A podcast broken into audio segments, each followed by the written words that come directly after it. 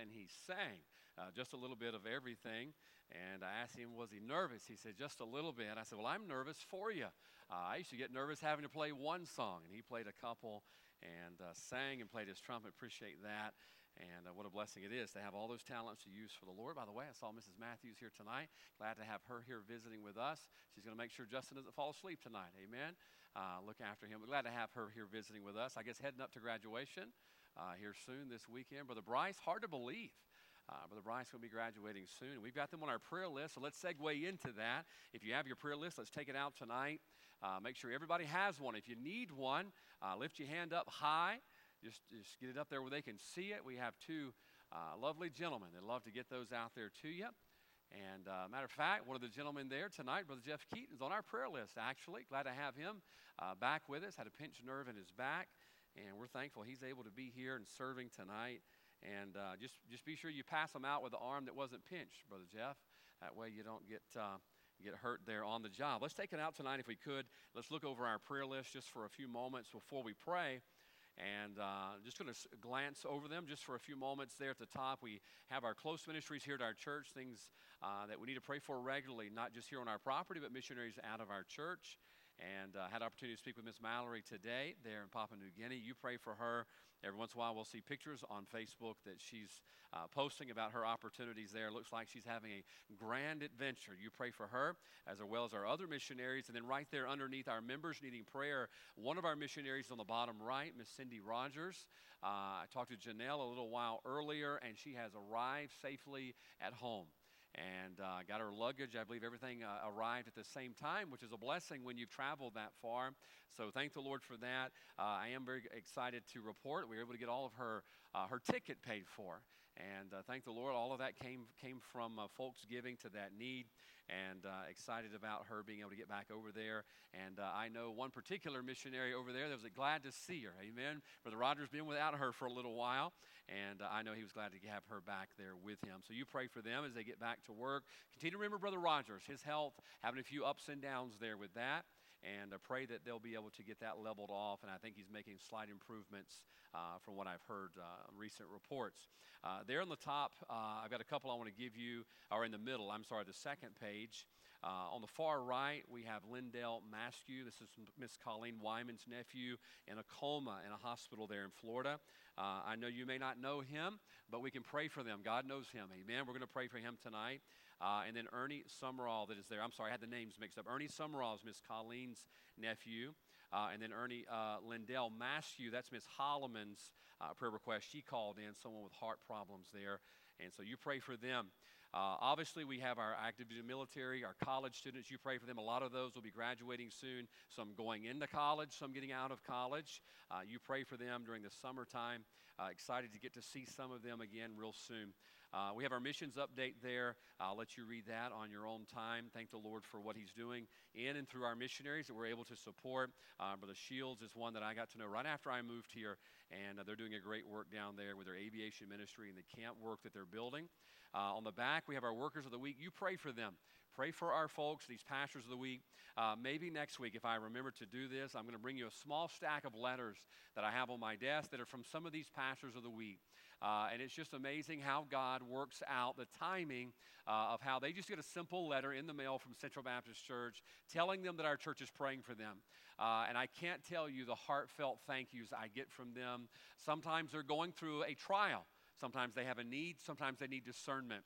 And just knowing an entire church family was praying for them meant the world. And so you keep that up. You pray for these folks as they serve God. Our, our, our workers of the week, you thank them for all of their work that they put in investing in our church. Pray for them as well, that God would continue to use them uh, for his glory. There's obviously uh, a thank you there from Miss Betty Sue and Brother Gene.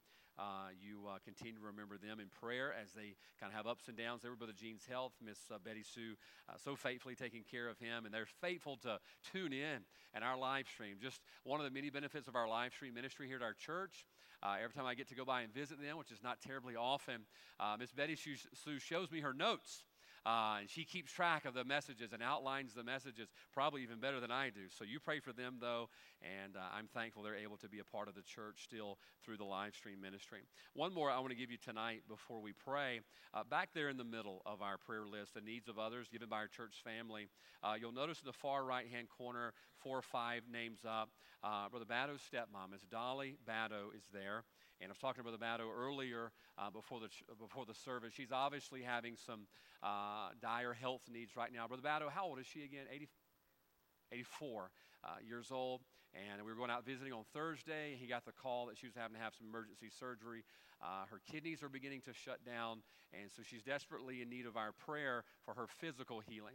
But talked to Brother Bado this evening, asked him uh, if we could mention this publicly. Uh, as far as we know, uh, she is not saved. And uh, obviously, in this place where she's at in her health, uh, seems to be about to step out in eternity very soon. Brother Bado asked if we would pray for his stepmom tonight, uh, that we pray that she'd be saved. And uh, boy, there's nothing more important. Look, I, I pray she's healed physically. Uh, but if anything, we need to pray that she is saved spiritually. I know Brother Bado has shared the gospel with her many times, so you pray for him as he'll be visiting with her. Uh, pray that God would soften her heart. Amen. Uh, the Lord can do that, and then pray that God would give him the words as he goes and he speaks with her, uh, that she would trust in Christ. And so, one of our church members sharing a very intimate request tonight, asking that his church family would pray for the salvation of his stepmom. That uh, I guess she became your stepmom, Brother Bado, what, when you was 12? 14 years old. Uh, so known her a long time, and you pray for her tonight. So let's go to the Lord in prayer. Let's lift these requests up and pray specifically for the physical and spiritual needs tonight. Father, I do thank you for the privilege of praying. And Lord, I, am thankful for answered prayer, and I want to be careful tonight to thank you for all that you've done. Uh, Lord, just this morning, I want to praise you for two answered prayer requests in my life.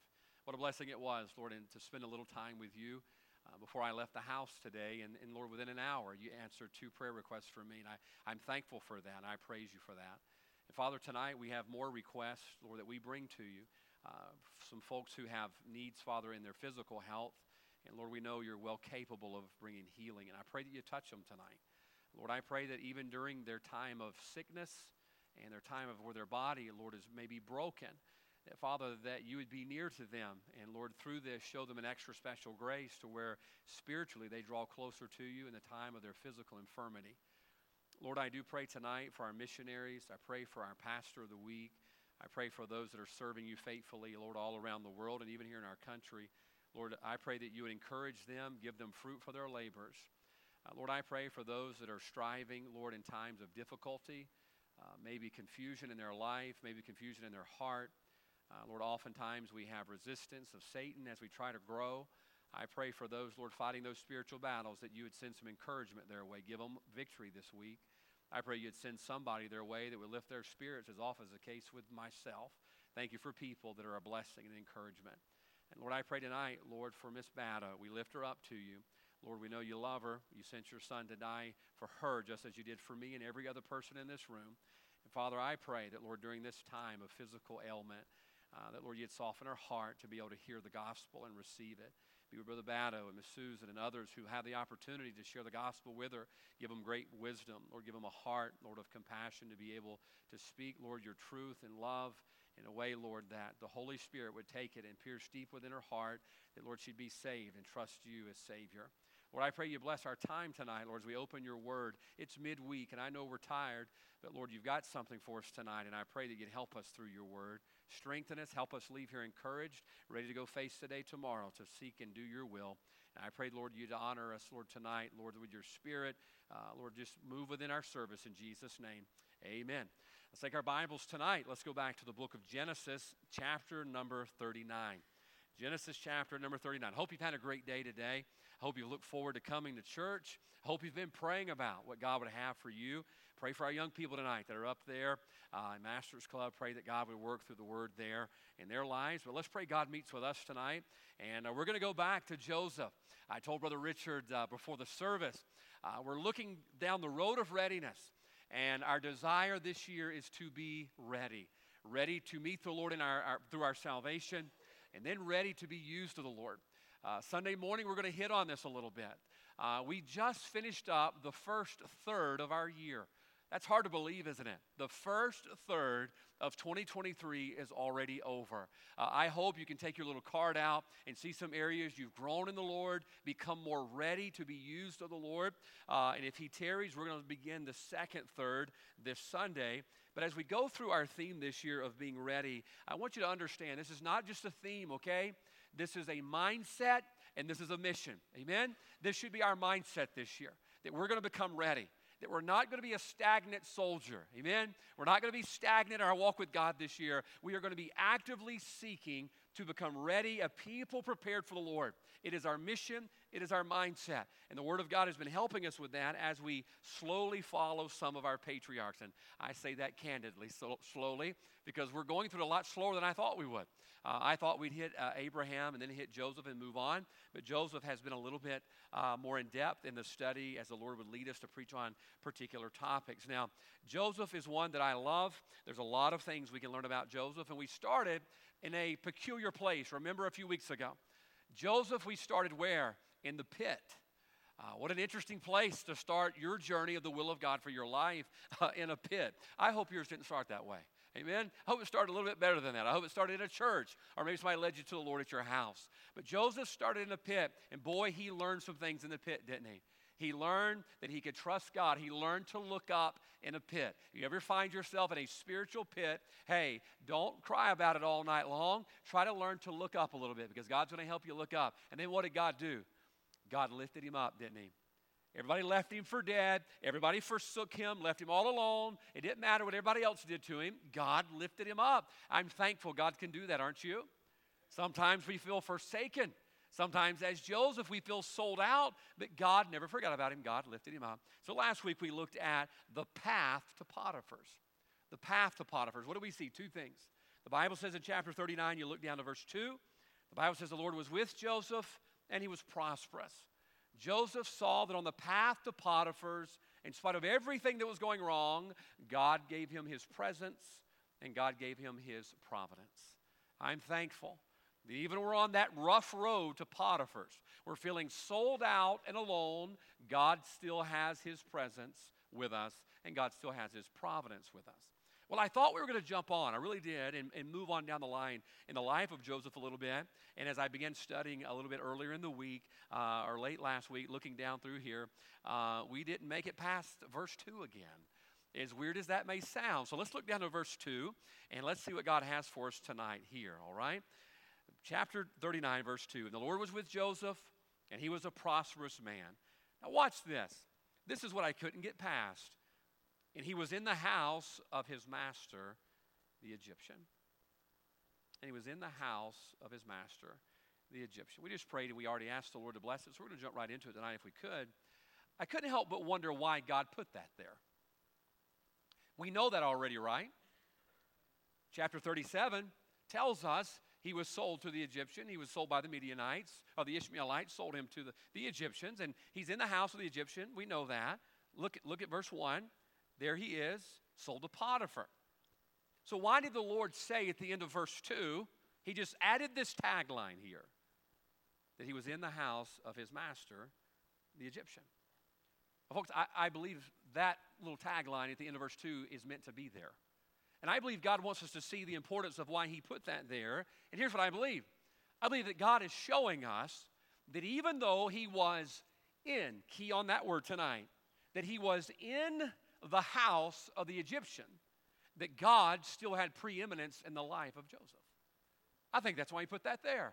He wanted us to know that even though he was in the situation he was in, that God still had preeminence, even though he was in a place that he would probably rather not be. Now, he's showing him something we need to know tonight. This is important, important tonight. We're going to look at Potiphar's place, okay? Potiphar's place. And what was it about Potiphar's place that God brought Joseph here? Number one tonight, I want to show you it was a place of God's preeminence. Potiphar's place, you know, the P's. I had to alliterate it, okay? Last week, you know, we had the pit, and then we had the path to Potiphar's. We had to keep it rolling, okay? And so tonight we're looking at Potiphar's place instead of Potiphar's house. What was it about Potiphar's house? Why did God bring Joseph there? And why did he say he was in the house of his master the Egyptian. I believe God is showing us that in the life of Joseph, he still had preeminence. That no matter where he was, no matter what circumstances he was in the midst of, God still had preeminence over that. Aren't you glad, by the way, that God has preeminence over all things? Now, what is the definition of preeminence? I'll give you mine if that's all right. I ran it past my wife today. I said, Does this make sense? Because just because it makes sense to me, it doesn't mean it makes sense to everybody else. You know, I think a little off, right? Amen. There's an easy amen right there. You've always been wanting to say it anyway. Preeminence is when we have God's sovereignty over our circumstances. Okay? Preeminence, when God has preeminence, it means God has sovereignty over our circumstances. Now, watch this. No matter what circumstances we are in.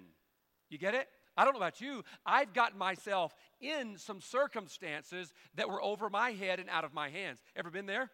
My mouth gets me in trouble all the time. All the time. And I will find myself in a situation that I don't enjoy. I will find myself in a situation that brings me grief. But watch this. He was in Potiphar's house. Now you think about this. He was in a pagan land. In a pagan land. He was in the house of someone who worshiped many gods, the Egyptian gods. They were polytheistic people. So he's in this circumstance, and then he is in a situation of servitude. Nobody would ask for any of those, would you? I hope not. I don't want to go to a foreign, a pagan land. I don't want to live in a pagan house. I don't want to be in servitude.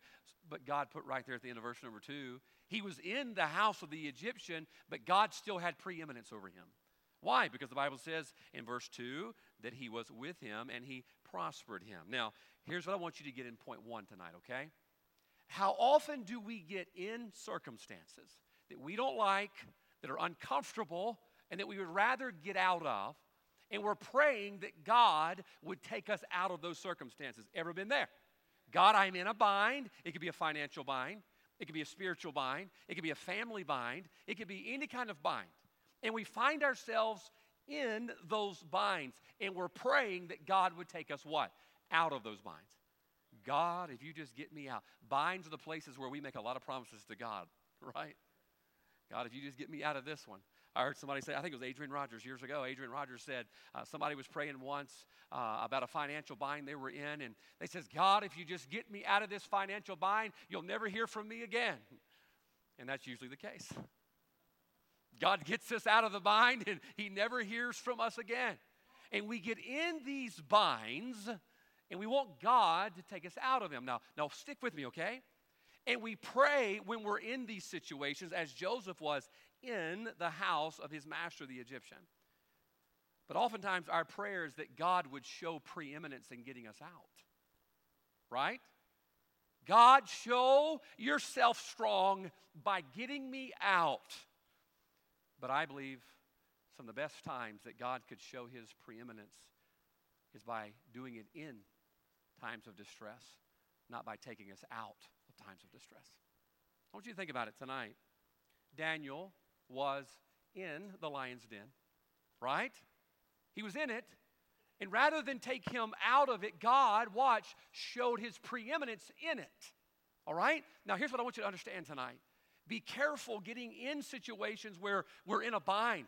We are in spiritual distress and we're praying, and there's nothing wrong with asking God to get us out of it, but sometimes God's going to lead us in.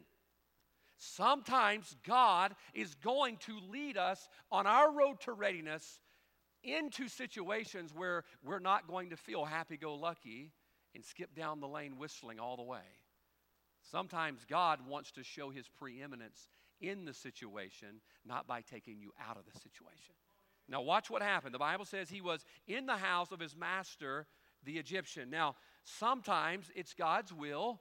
Along the road of readiness, we get into places that we would rather get out of, correct? All right? This, this prosperity gospel that after you get saved, everything's just going to be great. Listen, that's a farce, and it's nowhere near to what the Word of God says. What did Jesus say? Ye shall have tribulation. Do you know what that means? You shall have tribulation. That's what it means. That sometimes you're going to be in a place you don't want to be, but wait a minute. Instead of griping and complaining about the situation we're in, why don't we watch God show his preeminence in the situation? He was still preeminent in the life of Joseph in the Egyptian's house. Probably the best example I could give you tonight is 2 Corinthians 12. You don't have to turn there. You know the story. I'll read you the verses. The Bible says in the life of the Apostle Paul, because of the abundance of the revelations, God didn't want him to get exalted above measure. I love the fact God was acknowledging Paul's humanity, because I have it too. Be careful, the bigger your head gets, the easier of a target it is for the devil to hit. I have found that out. So the Bible says that Paul was given something. Do you remember what Paul was given? A thorn. Now, wait a minute. What's the next word? In the flesh. God gave him something, a thorn in the flesh. So, what did he do? He prayed to God three times God, this doesn't feel good. I don't like the situation I am in. God, take it away. But what did God say? God says, No, my grace is sufficient for thee. And he says, My strength is made per- perfect in weakness. We're too busy crying, begging God to take us out when God wants to show his preeminence while we're in. God says, Look, instead of feeling sorry for yourself, why don't you look to my preeminence in the problem you're in? So, wait a minute. Watch how quick Paul learned the lesson. Verse 7, he was given the thorn. Verse 8, he asked God to get it out. Verse 9, here's what he says Most gladly, therefore, will I rather glory, wait a minute, here it comes, in my infirmities. How on earth could you glory? You say, Paul has lost his mind. This must have been one of those poisonous thorns, and poisonous uh, venom is in his body, and he's not thinking straight. Oh, no, he's thinking straight. He's thinking spiritually straight, not carnally straight. He says, I glory in my infirmities, in reproaches, in necessities, in persecutions, in distresses, for Christ's sake. For when I am weak, then I am I strong. Now, wait a minute. Where were all of those things? They were things he was in. There were things he was in. I don't know about you. I have wasted distressing times before. I've wasted them. You see what I mean? How, how do you waste a distressing time? I just spent that time complaining, griping, blaming somebody else. Instead, when I was in the house of the Egyptian, his master, when I was in that situation where everything around me was wrong, everything around Joseph was wrong. He was in a pagan country, in a pagan house, in servitude, and yet God says, I want to show you something in verse number two. I had preeminence over all of that. Now, folks, I don't know about you tonight, but oftentimes in my life, I understand things and I may understand what the Word of God has to say, but I don't always appreciate it like I should. Are you ever there? Look, some of you folks have been saved twice as long as I have. You've been alive a lot longer than I have.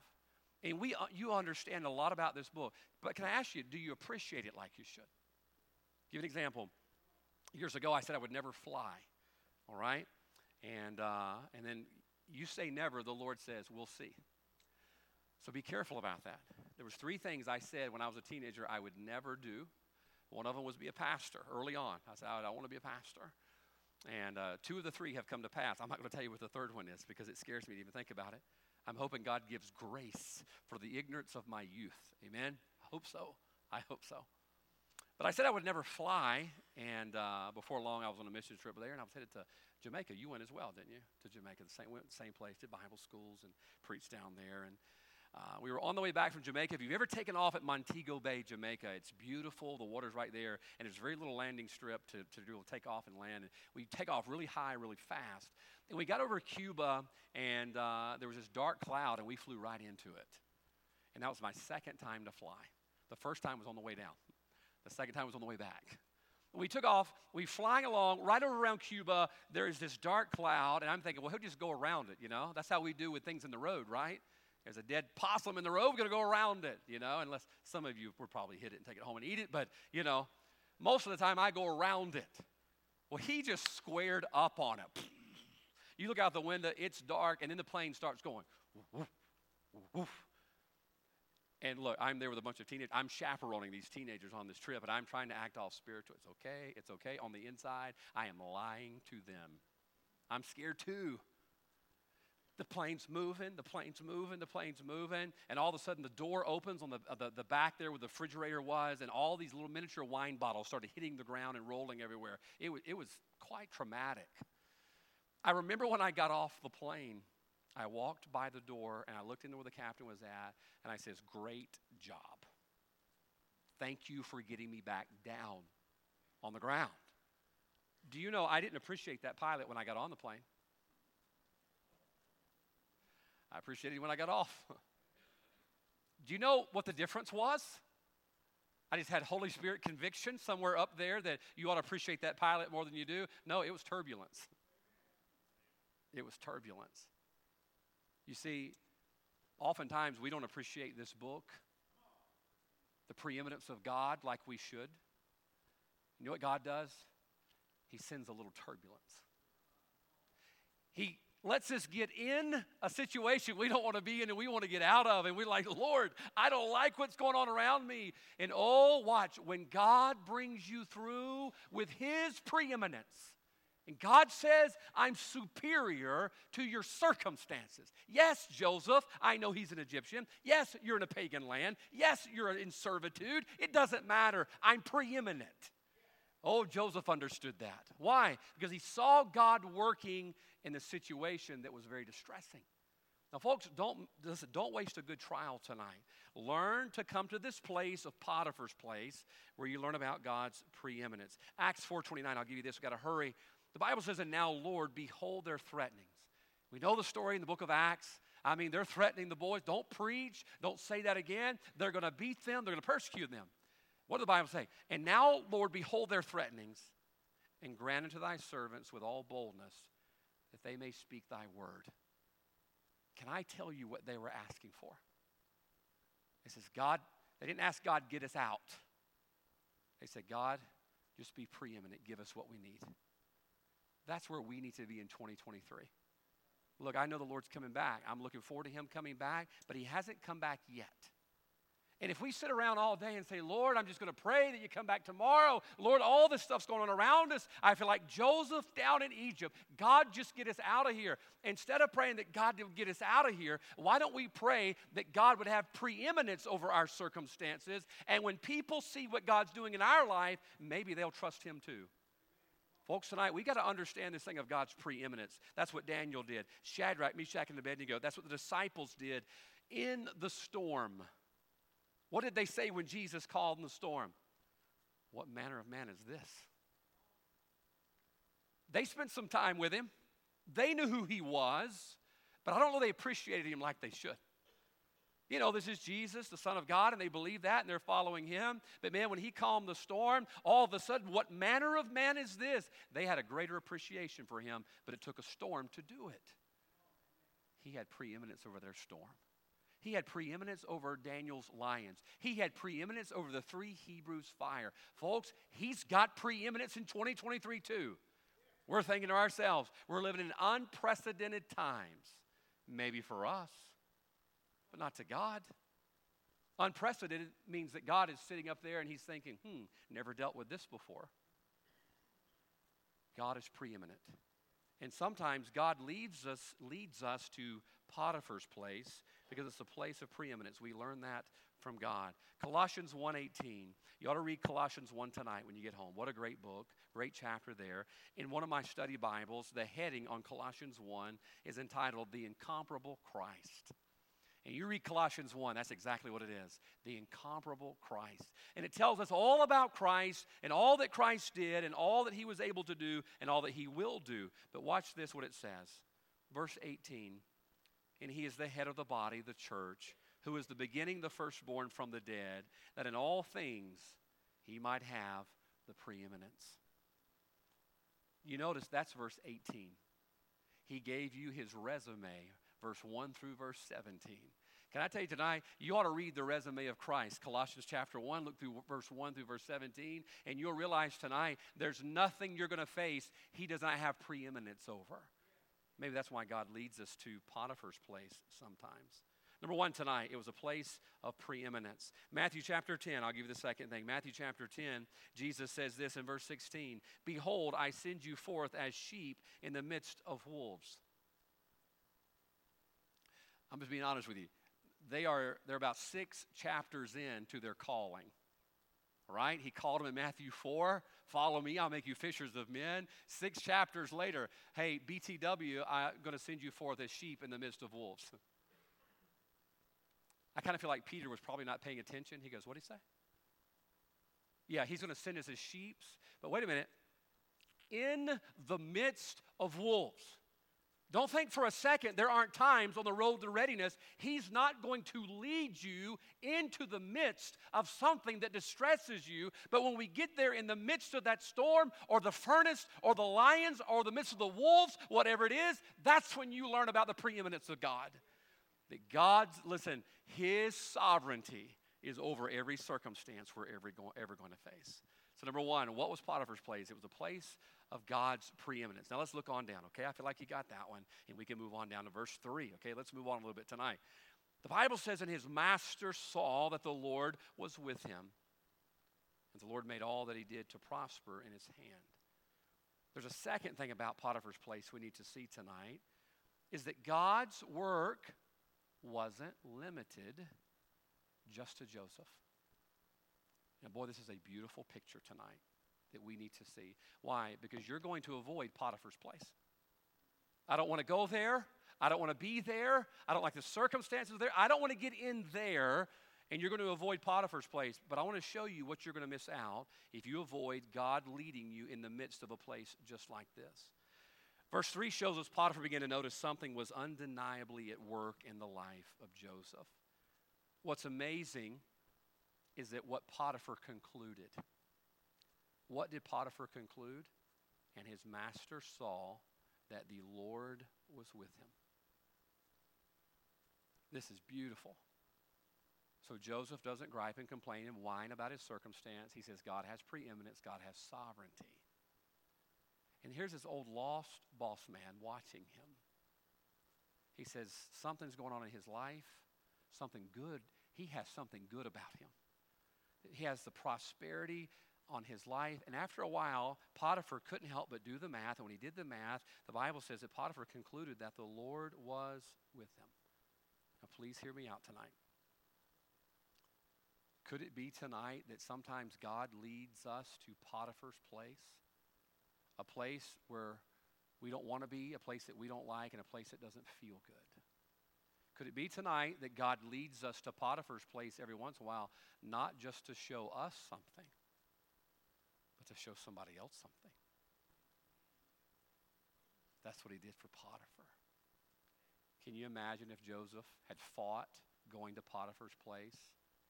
He would have missed out on the chance to be a witness to Potiphar. I'm not reading between the lines and saying Potiphar got saved, but I want you to know Joseph introduced Potiphar to who his Lord was. And whether he accepted them or not, we don't know. But Joseph introduced him to there in his house. Now, here's what I wonder tonight. How often do we resist God leading us into places that we would rather not be?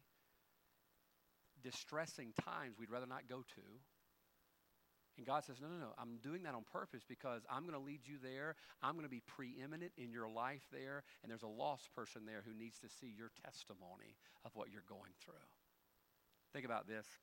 What if God allows us to go to Potiphar's place where we are tested, where he takes our test and uses it for someone else's testimony? Think about that. God, I don't like this cancer. God, God, I have this diagnosis, and God, I, I don't like this grief that I'm going through, and God, I have this family trouble, and God, I'm having this. And you're like, God, I don't like the situation I am in. Look, doesn't matter what situation you are in, God still has sovereignty, and He's preeminent over that. Don't give up on God. Don't quit on God. God has preeminence over your situation, He's sovereign. I said, What do I do? Well, you do what Joseph did. You just trust God. Because you trust God in Potiphar's place, you're being a witness to somebody who doesn't even know the Lord yet. Uh, I got a new book in. I think I put it in the pulpit earlier. Yeah. Uh, new book that uh, I, I, I, read behind a lot of guys, and, and they'll recommend books. And uh, one of the studies I've been doing lately is on the subject of grief. Uh, I don't like the subject of grief, but uh, as we live longer in this world, I think we as people, God's people, have to be prepared to be acquainted with it, right? Jesus was. And I think we should be too. So I ordered a book, uh, Office Used Bookstore, by C.S. Lewis. I've read a lot behind C.S. Lewis, and, but I've never heard of this book. It's called A Grief Observed. And it's really just the journal of C.S. Lewis. Uh, he got married, interesting story of how he, he married a lady who would have to be an atheistic communist uh, and would later get saved. Wonderful testimony. Uh, but in this book, it describes he married her in less than, I'll tell a little bit more about the story in a, in a later service, but four years later, she breaks her leg.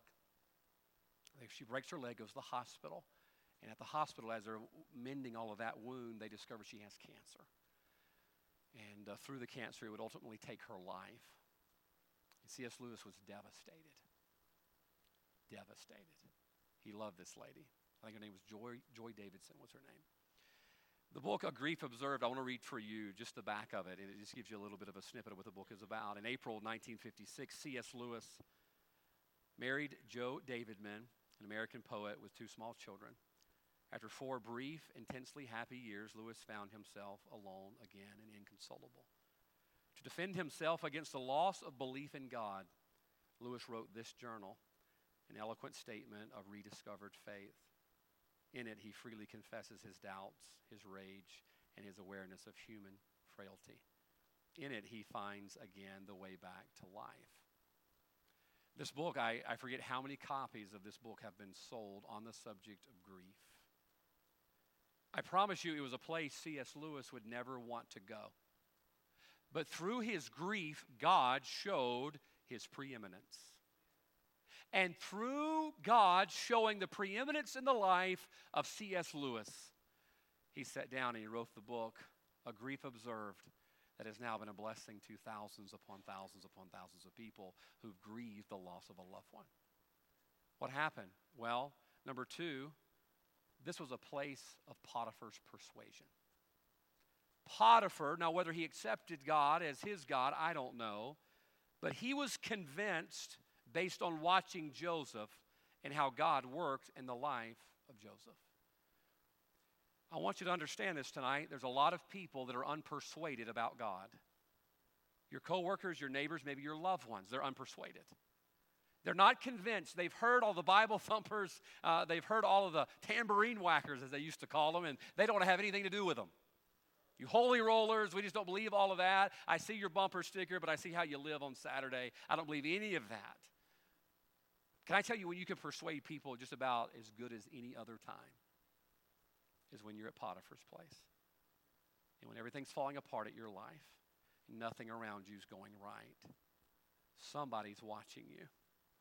And when they see the preeminence of God in your life, they're going to say, The Lord is with them. The Lord is with them.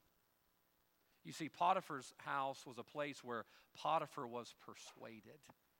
He was persuaded. Do you remember Daniel chapter 6? I got to hurry. Daniel chapter 6. Nebuchadnezzar was brokenhearted because he loved Daniel and threw him down there, didn't sleep all night in the lion's den. What did he say? when he came back to the door of the den, the opening of the den in verse 20, Daniel, servant of the living God, is thy God, whom thou servest continually, able to deliver thee from the lions? There's a question mark at the end of that verse. A question mark. Is thy God able? Is thy God able? Daniel was in the lion's den. God showed his preeminence in the life of Daniel.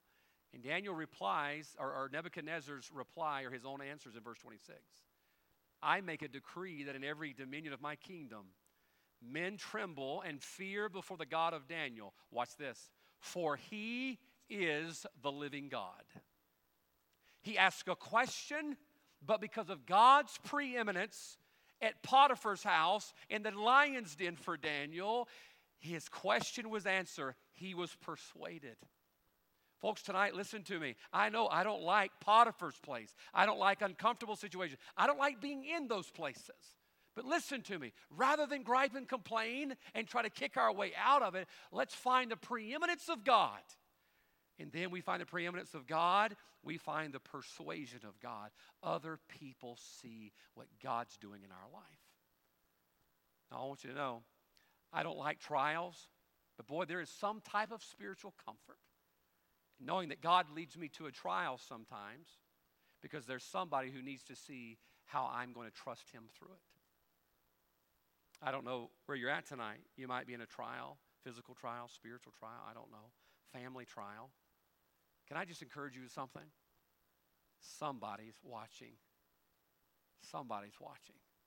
And they're a pagan, like Potiphar. They don't believe what you believe. They're about as far away from you as you can get. I'm talking about Joseph and the Egyptian. They are light years away from you. And yet they're going to sit back and they're going to watch you. And even an old pagan Egyptian could look at Joseph and say, The Lord, look at it in your Bible. It doesn't say a Lord, it says, The Lord is with him, that his God is real. This isn't no joke. I mean, the Egyptians, bless their heart, they were so superstitious. They worshiped a God for everything. All right, want to have corn this year, so they have the corn God. All right, you know, we want to have barbecues, we're going to have a barbecue God. I don't know what that looked like, but they had a God for everything. Oh, man, my goodness. Those little gods never did anything for them. But he's watching Joseph and he says, Wow, the Lord is with him. What was it? Number two, it was a place of Potiphar's persuasion. God persuaded him there. Whether he trusted him, I don't know.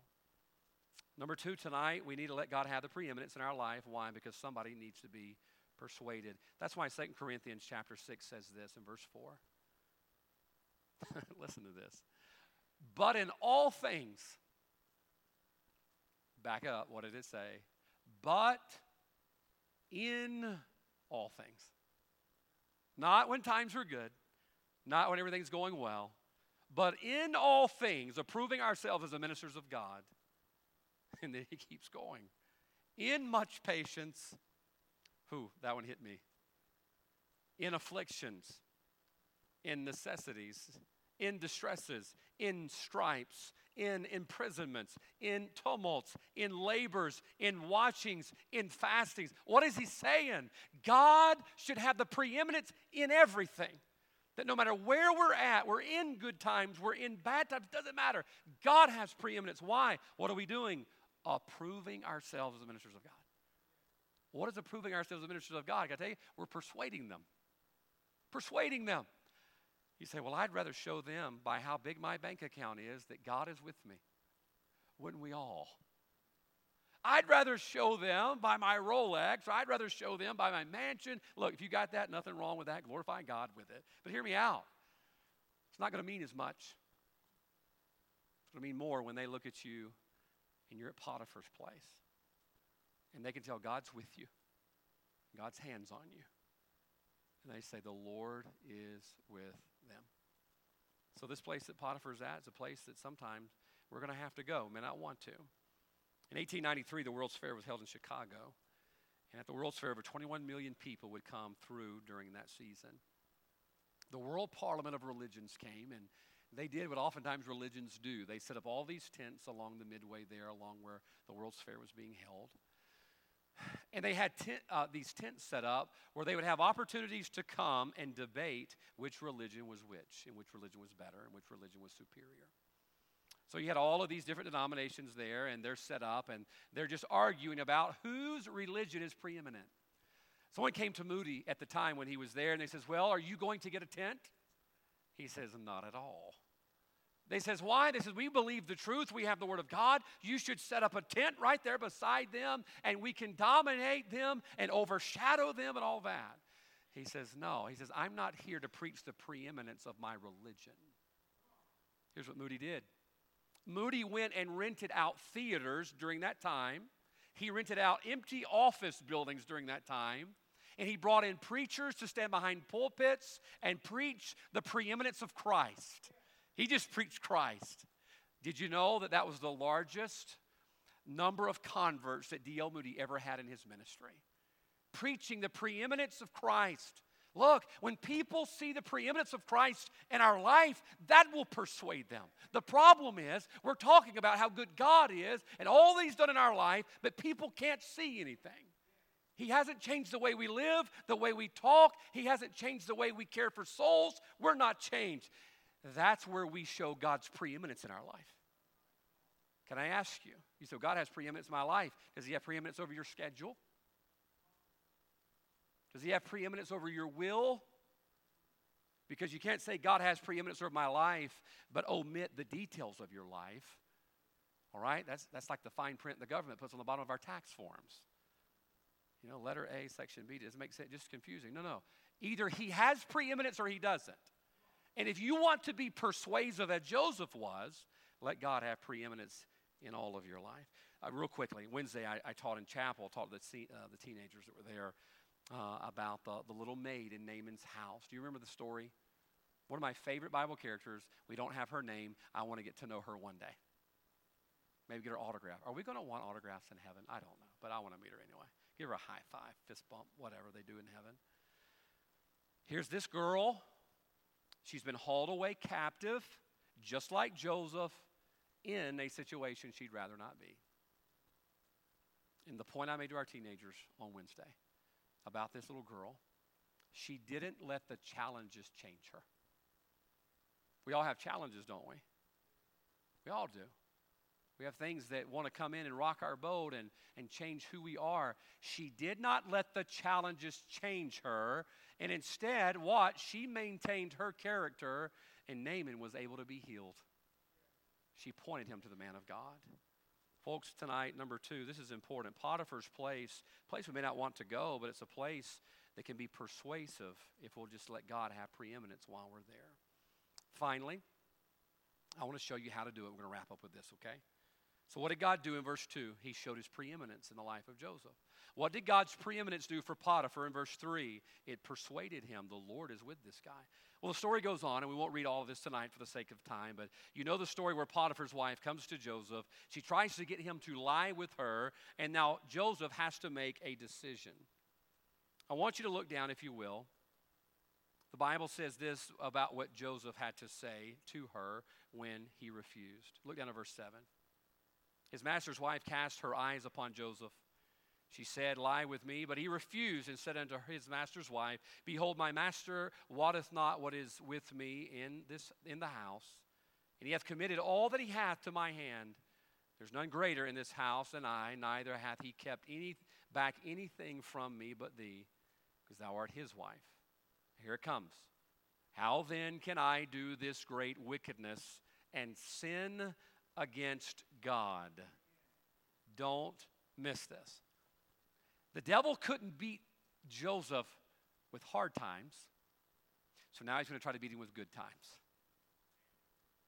I want to tell you, just because you fend off the devil in bad times, look, he knows where the back door's at. He's still going to try to get you up and down, to and fro in the earth, is what Job said.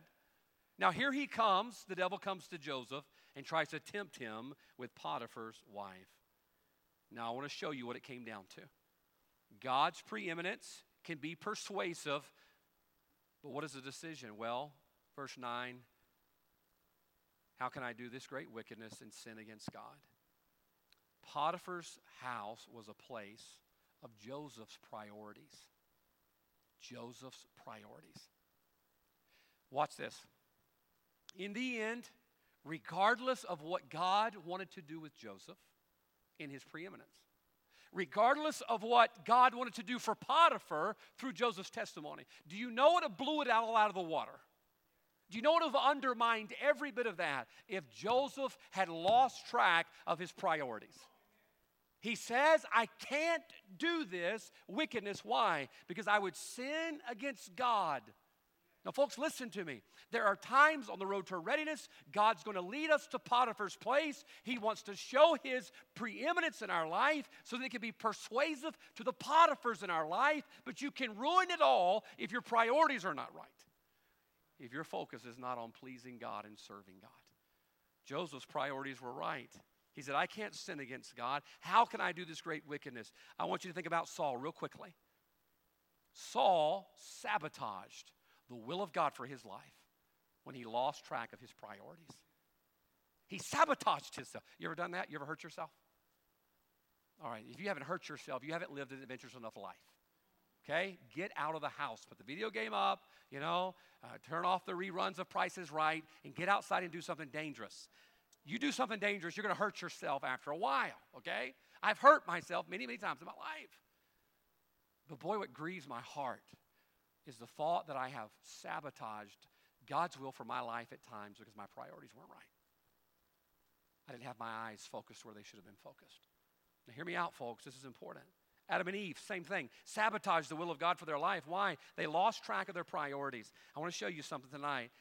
Not for a shock value. Man, they kind of slid up in there. Do y'all do this on purpose? Y'all slide them up there? I can't reach them. I was looking around my office uh, this afternoon.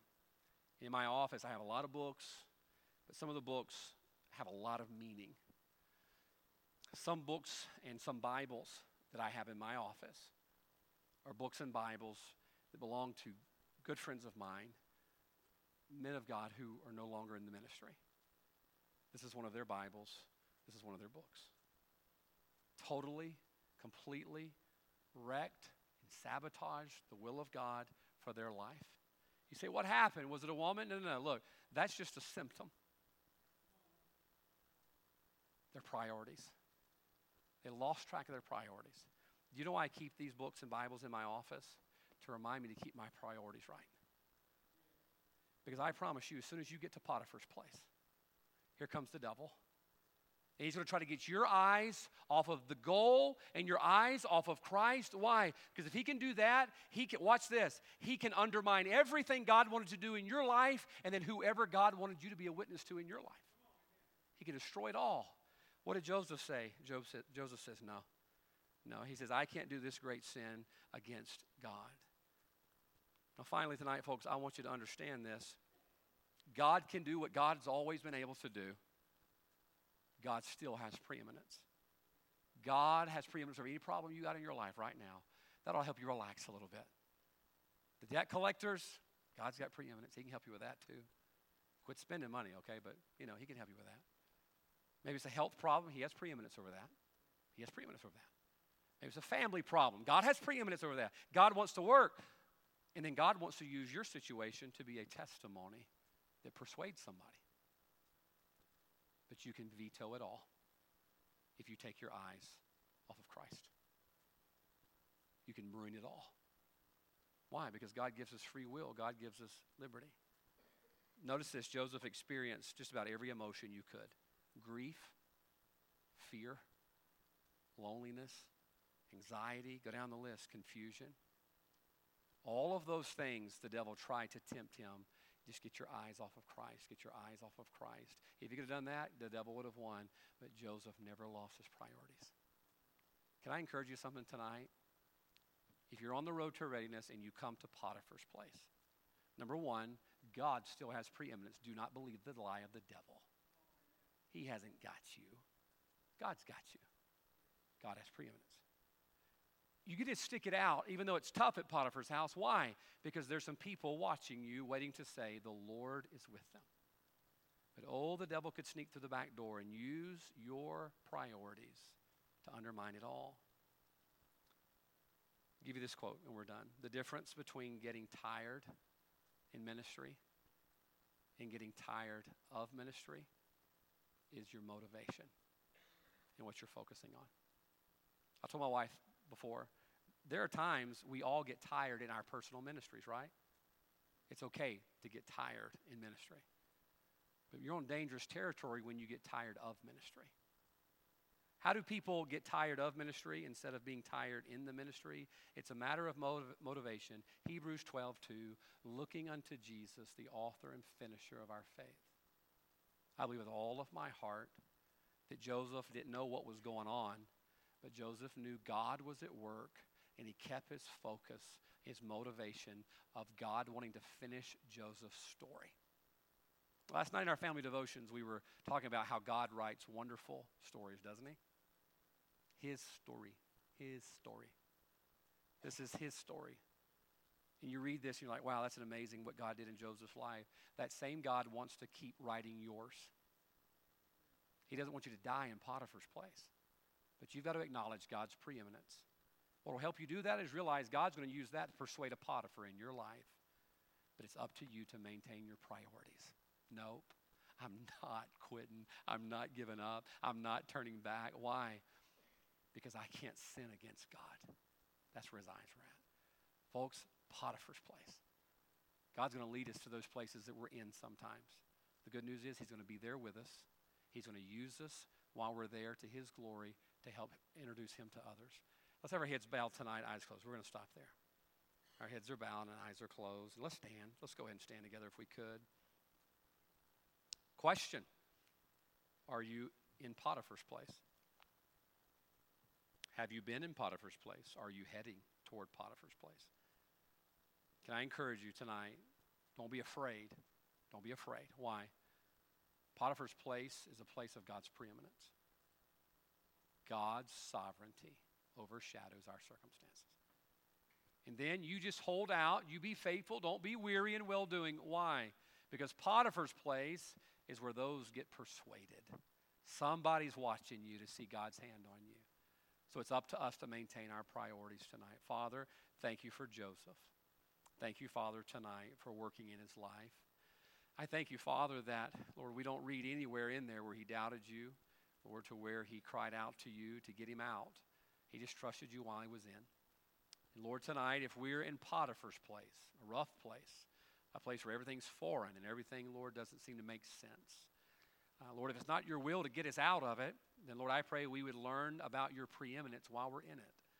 Lord, help us to be faithful that we could help persuade the Potiphars in our life. Father, tonight, I pray that you'd show us the key to it all. Is deciding we're going to maintain, Lord, our priorities. We're doing what we do for you. We're not doing it for applause. Father, we're not doing it for acclaim. We're not doing it, Father, for our own desire, our own will. We're doing it, Father, because we want to serve you we don't want to sin against you by being disobedient. So help us tonight. Keep our priorities, Lord, while we're at Potiphar's place. That, Lord, our story would continue and we'd see how you desire to work through our life. Bless this invitation in Jesus' name. Amen. Let's have our heads bowed tonight, our eyes closed before we dismiss.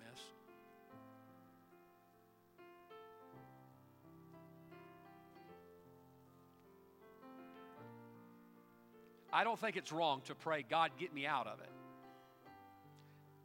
But I think we should continue our prayer and say, Lord, if it's not your will to get me out of it, show me your preeminence in it. God, I'm willing to stay at Potiphar's place. I'm willing to live here as long as you have me to live here. Lord, just show your preeminence in my life. And when I start to get weak, and weary, remind me of the Potiphars that are watching. Potiphars are watching. It may be your coworker, your family member. It could even be your children. They're watching. They say, See, I told you so. It's not real. It's all fake. It's all a show. It's just religion. Oh, no, no, no. We're not showing the preeminence of our religion. We're showing the preeminence of Christ. You just show them Christ.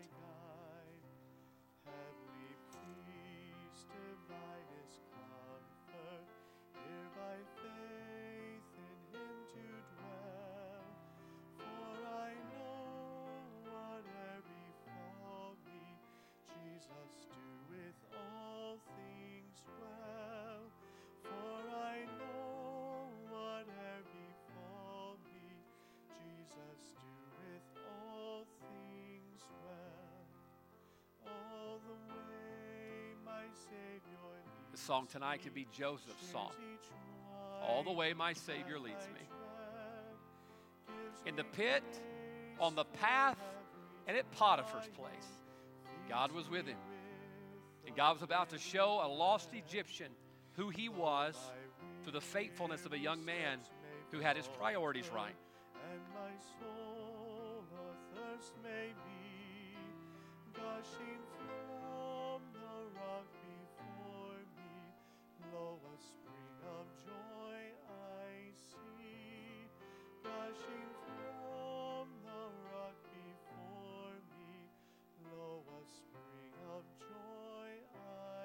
I mentioned this a moment ago when I prayed uh, before the, the message.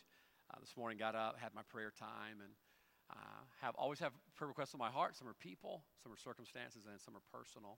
And uh, I prayed for several things in my own life. I asked God for specific things in my life, that He would do some work in my life and in my heart. And uh, before I ever got to the office, two of my requests were answered. And I couldn't help but just look up toward heaven and just realize that preeminence is still there. It's still there. I had some question marks this morning that are going to be periods when I go to bed.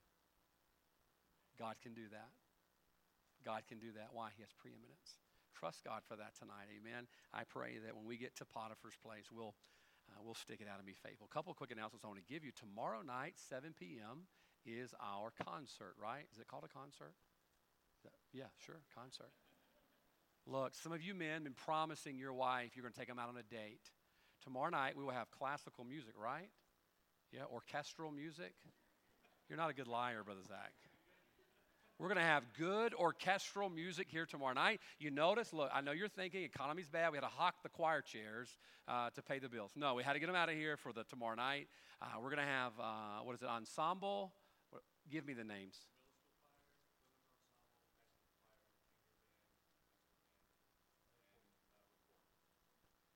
Look, free concert. How often do you see that? Take your wife on a date tomorrow night, bring her to the free concert, and uh, then take her out to, you know, Whataburger or something after we're done. Uh, let me see, any other announcements right quick? Yes, Sunday night, immediately after the service, Sunday night, uh, we're going to have a Sunday school teachers meeting. All of our Sunday school teachers need to see you Sunday night immediately after the service in the choir room. And then Brother AJ told me we're about getting ready to gear up for the baby bottle thing for the Hope Clinic.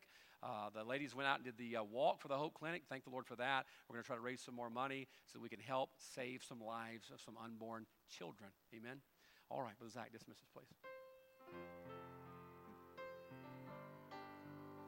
He touched me. Sing it.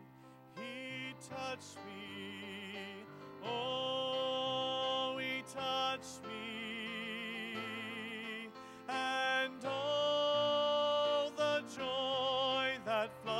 My soul. Something happened